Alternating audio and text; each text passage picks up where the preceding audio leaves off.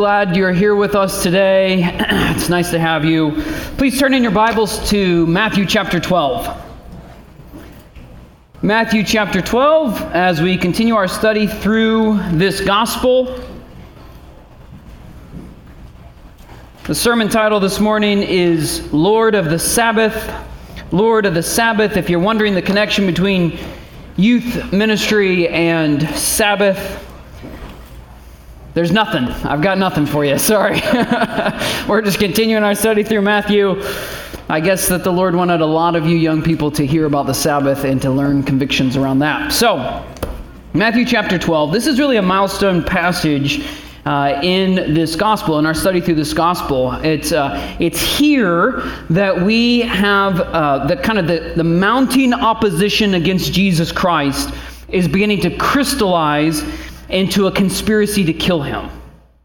And so storm clouds are going to gather on the horizon of Jesus' life in this passage, and those storm clouds are going to take the shape of a cross. And so this is a significant passage in really this gospel, but also in many ways in the life and history of the church. Matthew chapter 12, verses 1 through 14. Let's prepare ourselves to be addressed by God Himself through the reading and the preaching of his word. This is the word of the Lord.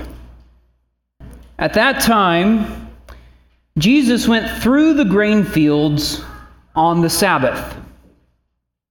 His disciples were hungry. They began to pluck heads of grain and to eat. But when the Pharisees saw it, they said to him, Look, your disciples are doing what is not lawful to do on the Sabbath. He said to them, Have you not read what David did when he was hungry, and those who were with him? How he entered the house of God and ate the bread of the presence, which it was not lawful for him to eat, nor for those who were with him, but only for the priest? Or have you not read in the law how on the Sabbath the priest in the temple profane the Sabbath and are guiltless? I tell you, something greater than the temple is here. And if you had known what this means, I desire mercy and not sacrifice, you would not have condemned the guiltless. For the Son of Man is Lord of the Sabbath. He went on from there and entered their synagogue, and a man was there with a withered hand, and they asked him, Is it lawful to heal on the Sabbath? so that they might accuse him. He said to them, Which one of you who has a sheep, if it falls into a pit on the Sabbath, will not take hold of it and lift it out? Of how much more valuable is a man than a sheep. So, it is lawful to do good on the Sabbath. Then he said to the man, Stretch out your hand. And the man stretched it out, and it was restored healthy like the other. But the Pharisees went out and conspired against him how to destroy him. Trust the Lord will bless now the preaching and the believing of his word. The controversy in this passage revolves around the Sabbath. It revolves around God's command to rest one day in the seventh. This is the fourth commandment, Exodus chapter 20, verses 8 through 11. Remember the Sabbath day to keep it holy. Six days you shall labor and do all your work, but the seventh day is a Sabbath to the Lord your God. On it you shall not do work, any work, you or your son or your daughter, your male servant or your female servant, or your livestock, or the sojourner who is within your gates. For in six days the Lord made heaven and earth, the sea and all that is in them, and rested on the seventh day. Therefore the Lord blessed the Sabbath day and made it holy. This is the longest of the Ten Commandments, and it is also the most com- controversial. The Puritan John Owen once remarked that through various controversies, the Sabbath itself has been given very little rest. there has always been controversies around the Sabbath. There was in Jesus' day, there has been throughout church history, and there is in our day as well. There are a great many views on the Sabbath. There's a broad spectrum of convictions around the Sabbath. Seventh day Adventist and Messianic Jews still insist on a Sabbath rest and worship, or Saturday rest and worship. Fundamentalist churches regulate what can and cannot be done on Sundays. Presbyterians and Reformed theologians typically defend Sunday as the Christian Sabbath. And there are still many views out there, including the one that I will be teaching through later. Controversy surrounds the, subject, the Sabbath. It has a complex and contentious history, and yet, in our day, most Christians in America have not given it serious thought. Maybe one in a thousand. I would even say I would even dare to say maybe one in 10,000 Christians can give a decent biblical defense to why we are not bound by the fourth commandment and why we don't gather on Saturdays but on Sundays instead. Not one in maybe 10,000 Christians can give a decent answer to why this is, and yet here we all are. Here we all are, and look at us go. We're not keeping the fourth commandment. We're not meeting on Saturday. We don't know the passages why. We can't give an answer. We've just jumped off the ledge with our eyes closed, hoping that we land in the will of God. But, friends, this simply will not do. This is not God's will for us to simply jump off the ledge with our eyes closed, hoping that we land in the middle of God's will. His will for us is to love Him with all our heart, soul, and mind. This includes thinking deeply about the things of God. This includes thinking deeply about His Sabbath and to know what we believe about the Lord's Day. The idea of the Sabbath goes, as we saw in Exodus chapter 20, goes all the way back to the creation account. Genesis 2 tells us that God labored for six days, He created for six days, and then He rested. The Sabbath began at creation, but it was codified at Sinai. The Sabbath started as a principle in Genesis, but it was ratified as a practice in Exodus. The Sabbath as a law came to us through Moses, and the Sabbath was the sign of the Mosaic covenant. Exodus 31, verse 13 Above all, you shall keep my Sabbaths, for this is a sign between me and you throughout your generations. Most of the covenants in the Bible have a sign. Most of them have an outward symbol that testifies to important or inward realities. So, the sign of the Noahic covenant was what? A rainbow, that's right. The sign of the Abrahamic covenant was circumcision. The sign of the Mosaic covenant was the Sabbath, we've just said, and the sign of God's new covenant with us through Jesus Christ is baptism. This is why we make such a big deal about baptism here. If you'd like to study that more, you can do so in Colossians 2, verses 11 through 15. Colossians 2, 11 through 15. The sign of the new covenant is baptism, but the sign of the Mosaic covenant was the Sabbath. It was the Sabbath that marked off the people of Israel as Yahweh's people under Yahweh's law. So you might think about it like this Raise your hand if you know that Chick fil A is closed on Sundays. Right, everybody knows that. And everybody in their day knew that Israel was closed on Saturdays. Everybody in the world knew that Israel as a nation was shut down on Saturday because their God commanded them to be so. Sabbath observance was the law of the land and the sign of the nation. And all of that is important background to understanding how the Sabbath became the catalyst for conflict in our passage today. Our outline is simple. We've got two stories in our passage from which I'll draw two points.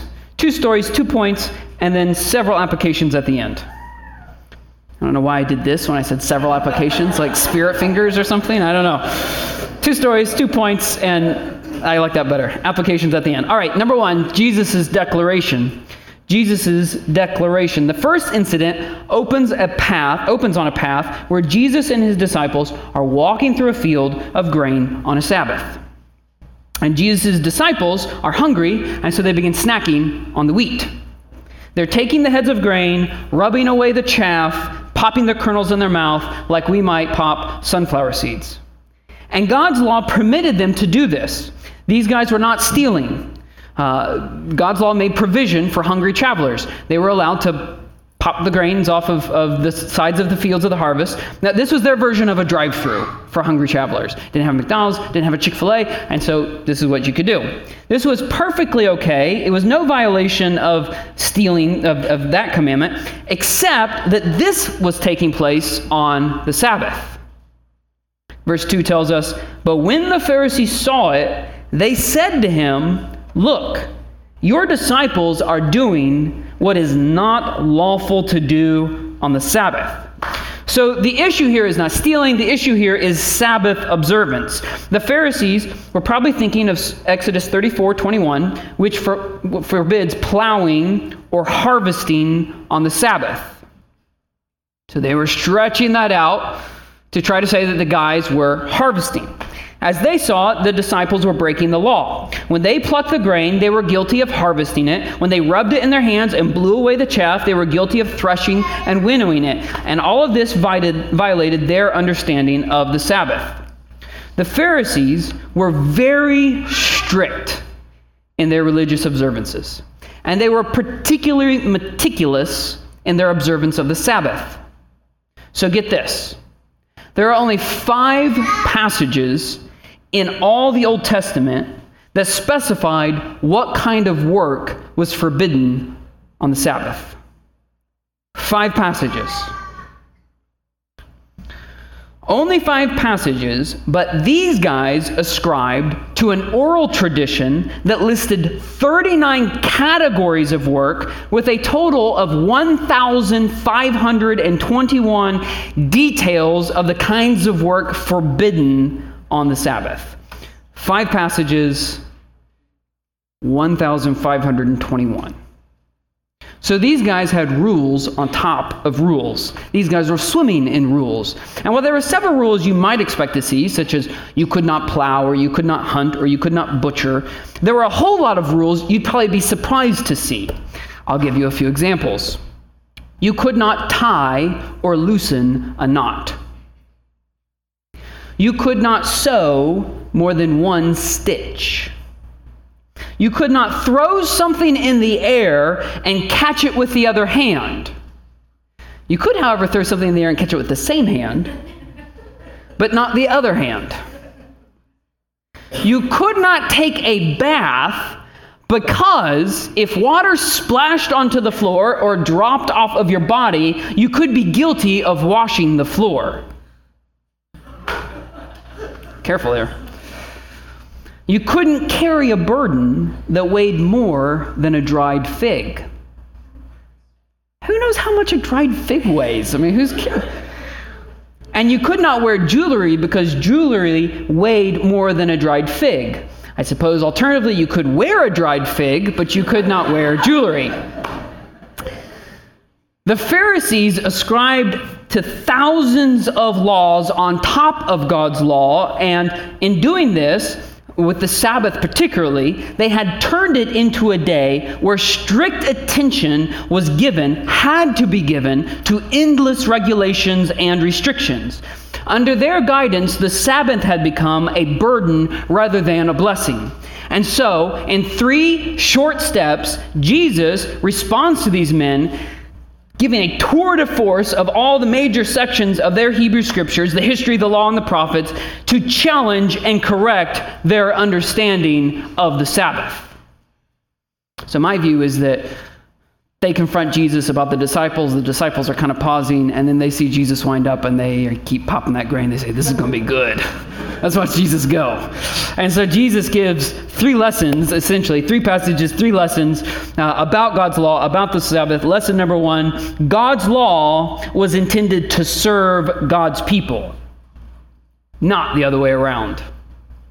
God's law was intended to serve God's people, not the other way around.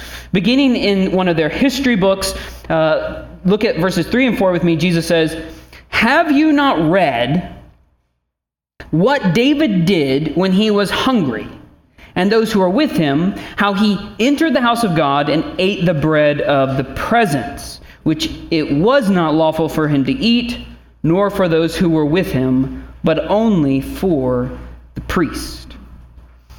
So, this is a story from 1 Samuel 21. The bread of presence was 12 loaves of bread that represented God's covenant with the 12 tribes of Israel. They were baked and placed in the tabernacle every Sabbath as an offering.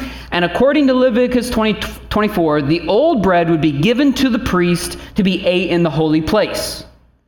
It was bread for the priest, and yet God never condemned David for eating that bread when he was in need. David's need was real. He and his men were starving.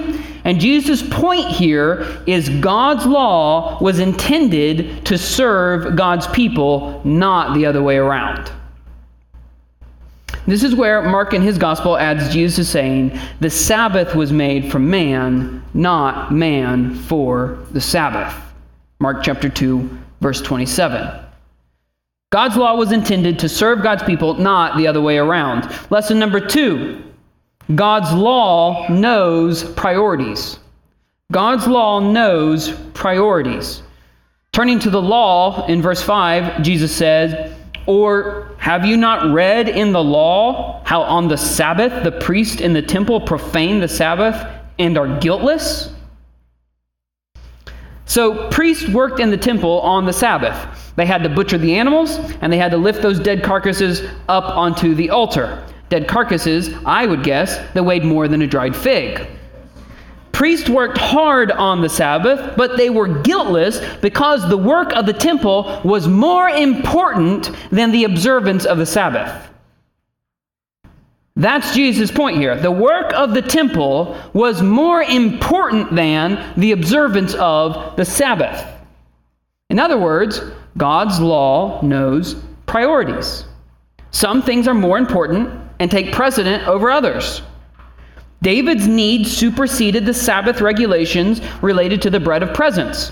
And the priest work at the temple superseded the Sabbath regulation related to one resting from work. God's law knows priorities. And then, speaking of priorities, Jesus takes it all the way home when in verse 6 he says, I tell you, I've got something to say to you. Now it's my turn. Something greater than the temple is here.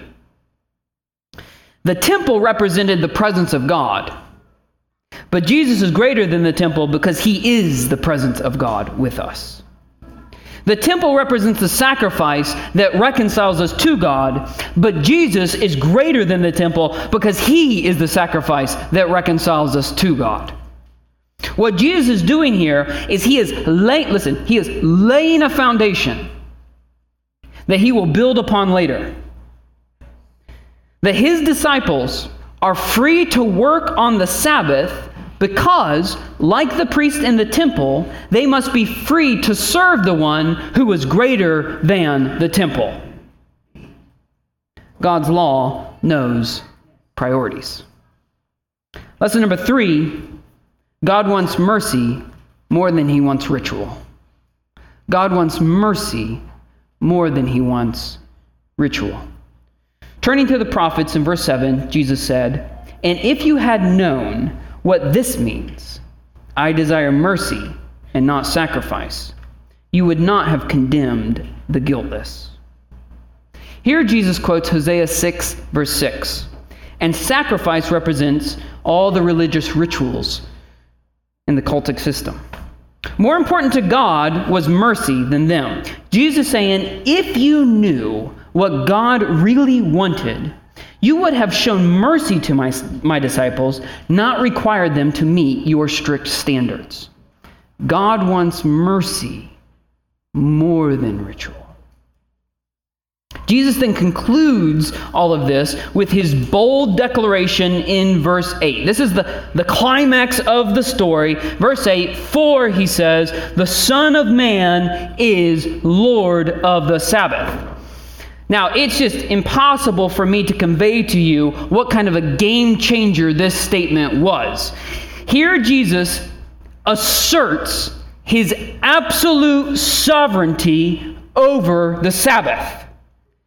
God created it, God codified it, and now Jesus claims it. The Sabbath is his day. It's amazing if you think about it. Jesus never argued with the Pharisees about whether his disciples were guilty or not. Did you notice that? He never, he never went tick for tack and said, you know, actually, no, they're not. Actually, no, they didn't. Jesus never argued with them. He didn't try to settle the argument like that. Instead, Jesus began interpreting passages that showed he was bringing a new kind of authority, a new kind of freedom, and a new kind of criterion for what was permissible on the Sabbath.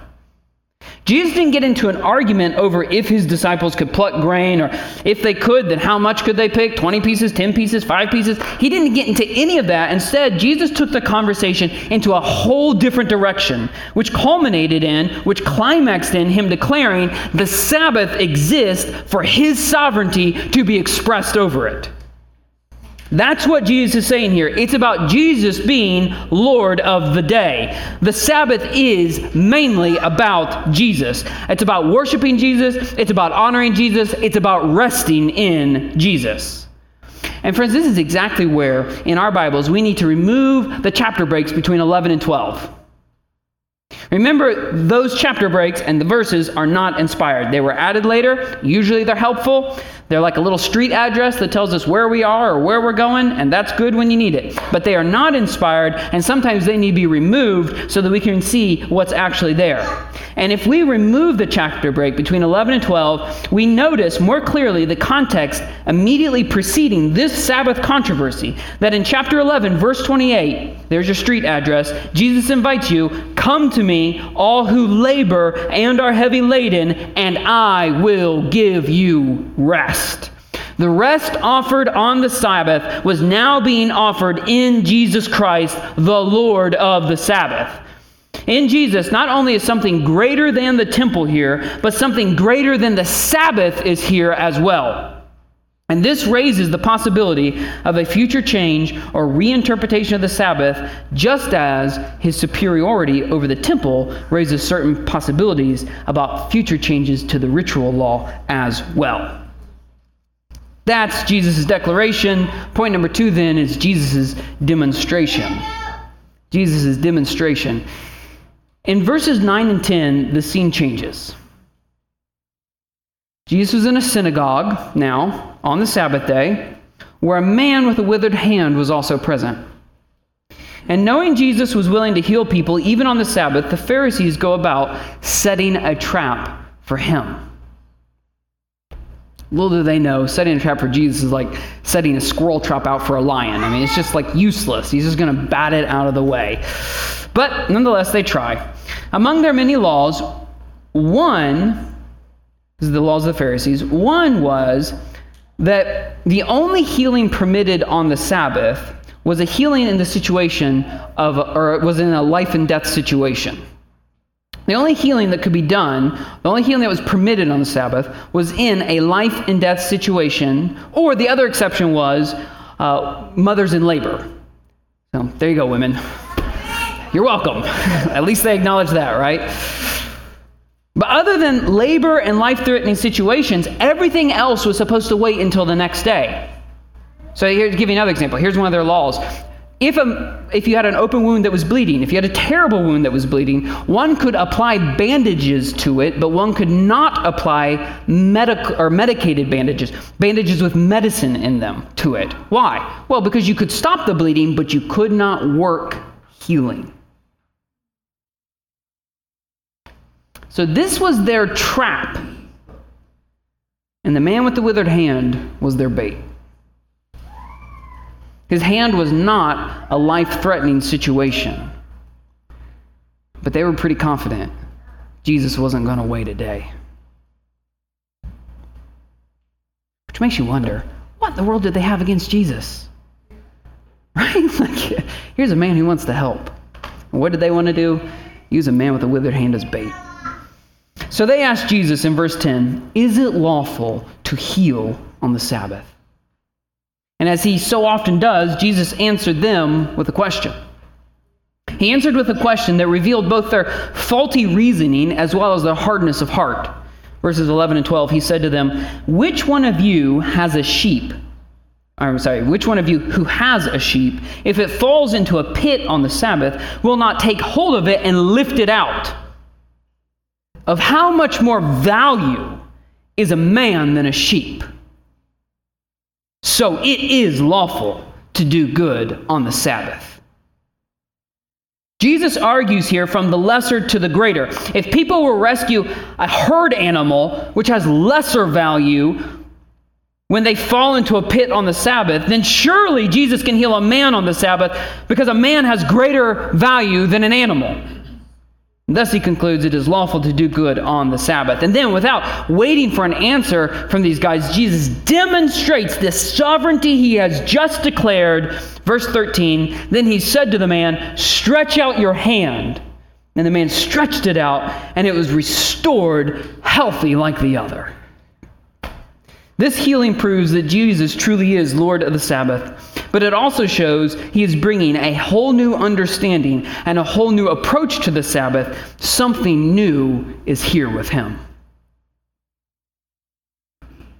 That's the only thing that accounts for the depth of hostility we find in verse 14 that Jesus is so radically changing the Sabbath is the only thing that makes sense of the depth of hostility we find in verse 14. But the Pharisees went out and conspired against him. How? To destroy him. This is the turning point in Matthew's gospel. This is when a monstrous plan begins to form into a conspiracy to kill Jesus. This would lead to Jesus' death. In fact, in John chapter 5 verse 18, we're told this was why the Jews were seeking all the more to kill him because not only was he breaking the Sabbath, but he was even calling God his own father, making himself equal with God. So this was huge to the Jews. On par with Jesus' claims to divinity was the way that he approached the Sabbath. The Pharisees would kill Jesus because, among other reasons, he was bringing a fundamental shift to the meaning and observance of the Sabbath. So think about it like this Jesus came to accomplish our redemption. It's the very thing he and the Father had been working toward since the fall. I mean, just go back to Genesis chapter 2 for a minute, right? After God's finished creating the world, he rested on the seventh day.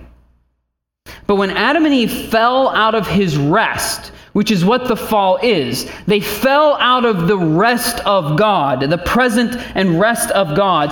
It's as if God stood up in that moment and started to work again. Not this time on creation, but this time on redemption. And God worked all through Israel's history until the fullness of time when he sent forth his son, born of a woman, born under the law, to redeem those who are under the law. And that work of redemption, that work of redemption was a work of new creation, and it was finally and decisively accomplished on the cross. Listen, Jesus was killed on a Friday, and then three days later, he rose from the dead to celebrate the victory he had won and the new creation he had inaugurated. He did that on a Sunday. Mark 16, 9, John 20, verse 1. And Jesus made a point of appearing to his disciples on that same day, Sunday, John 20, verse 19. Then his next appearance to them was one week later on a Sunday, John 20, verse 26. And the Holy Spirit was poured out 50 days later on a Sunday, Acts 2, verse 1. And the apostles set a pattern for us in meeting on Sundays, Acts 20, verse 7, and 1 Corinthians 16, 2. And John named Sunday the Lord's Day, Revelation 1:10. And so, in the main, the Christian church has never looked back. We've been Sunday people ever since. Behold, Jesus says, I make all things new. This is why the early church took the first day of the week as its day of worship and turned away from the Sabbath. The seventh day marked the victory of the first creation. But the first day marked the victory of the new creation. So, having said that, having laid such a theological foundation in Matthew chapter 12, let's take the rest of our time to consider a few more New Testament passages that unfold the implications of Jesus' lordship over the Sabbath. I'm going to look at two in Paul and one in Hebrews. There's many more we could look at, but this is all the time we'll take to look at. Two in Paul, one in Hebrews. I unfortunately don't have them for you up on the slides, and so you will just have to use your Bibles. Imagine that. Isn't that fantastic? That's what we, if you don't have a Bible, there are many in the pews. You are free, free to use them. Please turn with me to Colossians, to Paul's letter to the Colossians. This is the first passage we want to look at. Colossians chapter 2.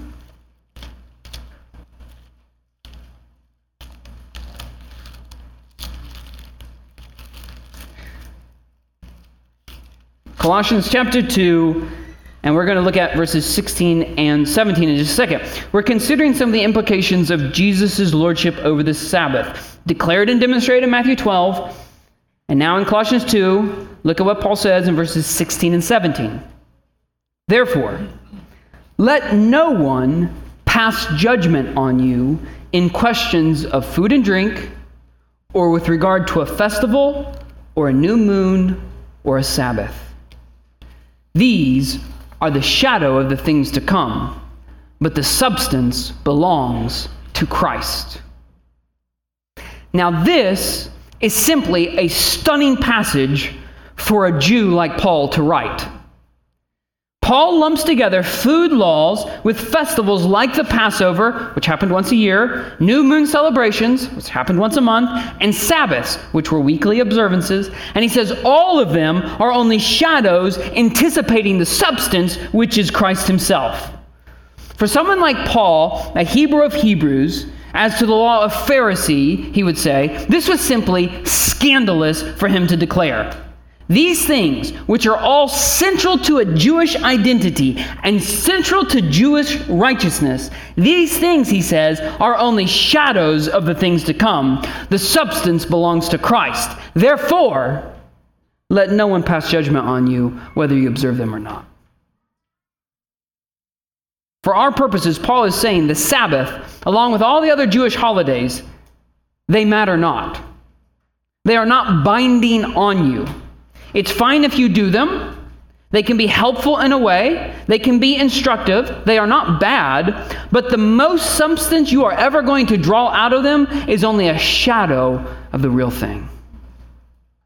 So don't let anybody pass judgment on you whether you observe them or not. That's a stunning passage. Some would argue that we are still bound to the Sabbath because it's not just a Mosaic law, but it's also a creation ordinance. Meaning God observed the Sabbath, Genesis chapter 2, and so so should we. But this cannot be right, or otherwise Paul would not have identified it as a shadow, and neither would he have said, it doesn't matter if you observe it. If food regulations have passed away, and Paul puts the Sabbath on the same plane as them, then so too has mandatory Sabbath observance. Now, I wish I had time to take you back down or on down into verses 20 through 23. Um, I encourage you to look at that later this week. Write that on your notes 20 through 23. Paul's basically saying here if you died to your past life, whether pagan or Jew, have you experienced freedom in Jesus Christ? Why would you submit again to the rules of your past life? The off limit rules like do not handle and do not taste and do not touch. Paul's painfully clear here. He says they have no divine authority, they're just human tradition with an appearance of wisdom, but actually of no value in stopping the indulgence of the flesh. I just took you through them when I said you should do that, but there you go. That's verses 20 through 23. You should study them more your own this week. They're powerful. Paul's clear, it's painful. Let's turn to our next passage, Romans chapter 14. Romans chapter 14. Romans chapter 14. If you're taking notes, You can write down chapter 14 and 15 is worth looking at, as well as what's taught here is very similar to what's taught in 1 Corinthians 8 through 10. 1 Corinthians chapter 8 through 10. Um, we don't have time to look at both these passages. We don't even have time to look at chapter 14 and 15 of Romans. So I just want to focus in on one very important verse, one very important principle Paul teaches in verse 5. He says, One person esteems one day as better than another, while another esteems all days alike, all days the same. Each one should be fully convinced in his own mind. Now, if an old covenant Israelite esteemed all days alike, all days the same, according to Numbers 15, he should be stoned to death. Yet evidently, Paul felt no need to impose the Sabbath command on his Gentile converts in Rome. It would appear some wanted to keep the Sabbath, and so esteem one day as better than the other. Perhaps these were Jewish Christians who wanted to maintain the traditions of their fathers. Paul had no issue with that. Paul had no problem with that. There's nothing wrong with that, so long as those Christians refrained from pressuring others to imitate them or suggesting that their acceptance was somehow hinged upon their observance of the Sabbath. For the sake of Christian freedom, for the sake of mutual love, Paul says simply and remarkably each one should be fully convinced in his own mind. All right, last passage. Last passage. Hebrews chapter 4. Hebrews chapter 4. Some of you are like, man, this is a lot of theology, Jace. And I'm like, man, I'm just scratching the surface, people. This is this is this is so rich. This is so good. God's word is so rich. Hebrews chapter 4. Uh, if you look at this chapter this week, uh, you'll see its argument. This argument is complicated. Uh, I'll definitely give you that. But basically, what is being argued here is that the final, eternal, blood bought Sabbath, blood bought Sabbath rest has begun. It has begun. We enter into it when we cease from our works and trust in Jesus Christ and his finished work on the cross. That's the great and final meaning of the Sabbath. Christ has become our Sabbath rest. Christ has become our Sabbath rest. This is what Hebrews 4 9 and 10 are saying. He says, So then, there remains a Sabbath rest for the people of God. For whoever has entered God's rest has also rested from his works as God did from his. Notice the past tense there. We have entered God's rest through faith in Jesus Christ. But then the writer adds in verse 11, let us therefore strive to enter that rest. So you can see how it's like this one's a little complicated. This one's a little confusing. So we have we have entered it, and yet we must strive to enter it. In other words, what he's saying here is Jesus has re- has accomplished our redemption, but now we must apply it and consummate it. Our eternal Sabbath rest is Jesus, and he has begun our eternal Sabbath rest in Jesus has begun, but it has not been fully completed yet. But the point of Hebrews chapter 4 is Christ has become our final Sabbath rest. So, in conclusion, let me try and tie all this together. Jesus is Lord of the Sabbath. His declaration and demonstration of his sovereignty over the Sabbath got him killed. And yet, irony of ironies, Jesus' death on the cross actually provided for us a greater rest than the law of the Sabbath ever could. Jesus fulfilled the Sabbath for us and is himself our final Sabbath rest. The implications of this include the following The Lord's Day is not the Christian Sabbath. The Lord's Day is not the Christian Sabbath. Jesus is our Sabbath. And the Lord's Day is the day we meet and celebrate the victory, the new creation He inaugurated, and the rest He has secured for us through His death and resurrection. The Lord's Day and the Sabbath are not equatable. The old has passed away, something new has come. And, other implication, believers in Jesus Christ are not under, are no longer obligated to keep the Sabbath. They may if they wish to. And listen, I even believe I even believe wisdom suggests that we do. I mean, seems like a good idea to imitate God's practices.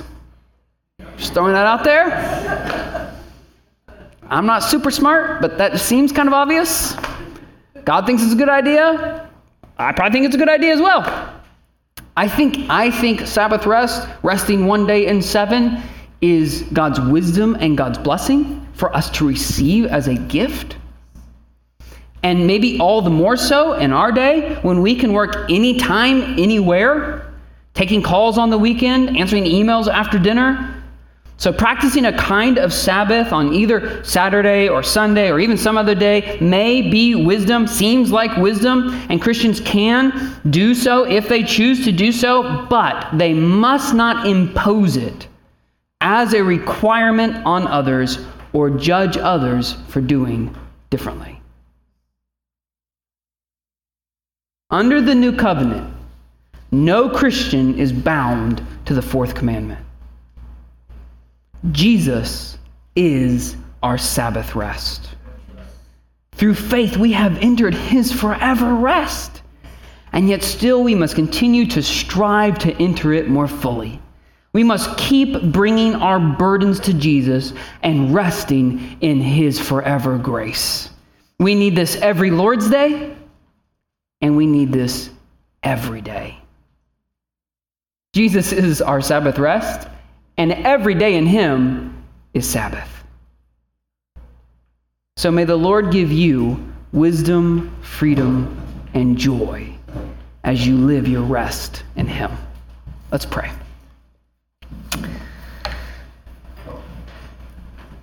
Father in heaven, your word is a light to our feet and a lamp to our path. Lord, we thank you for it.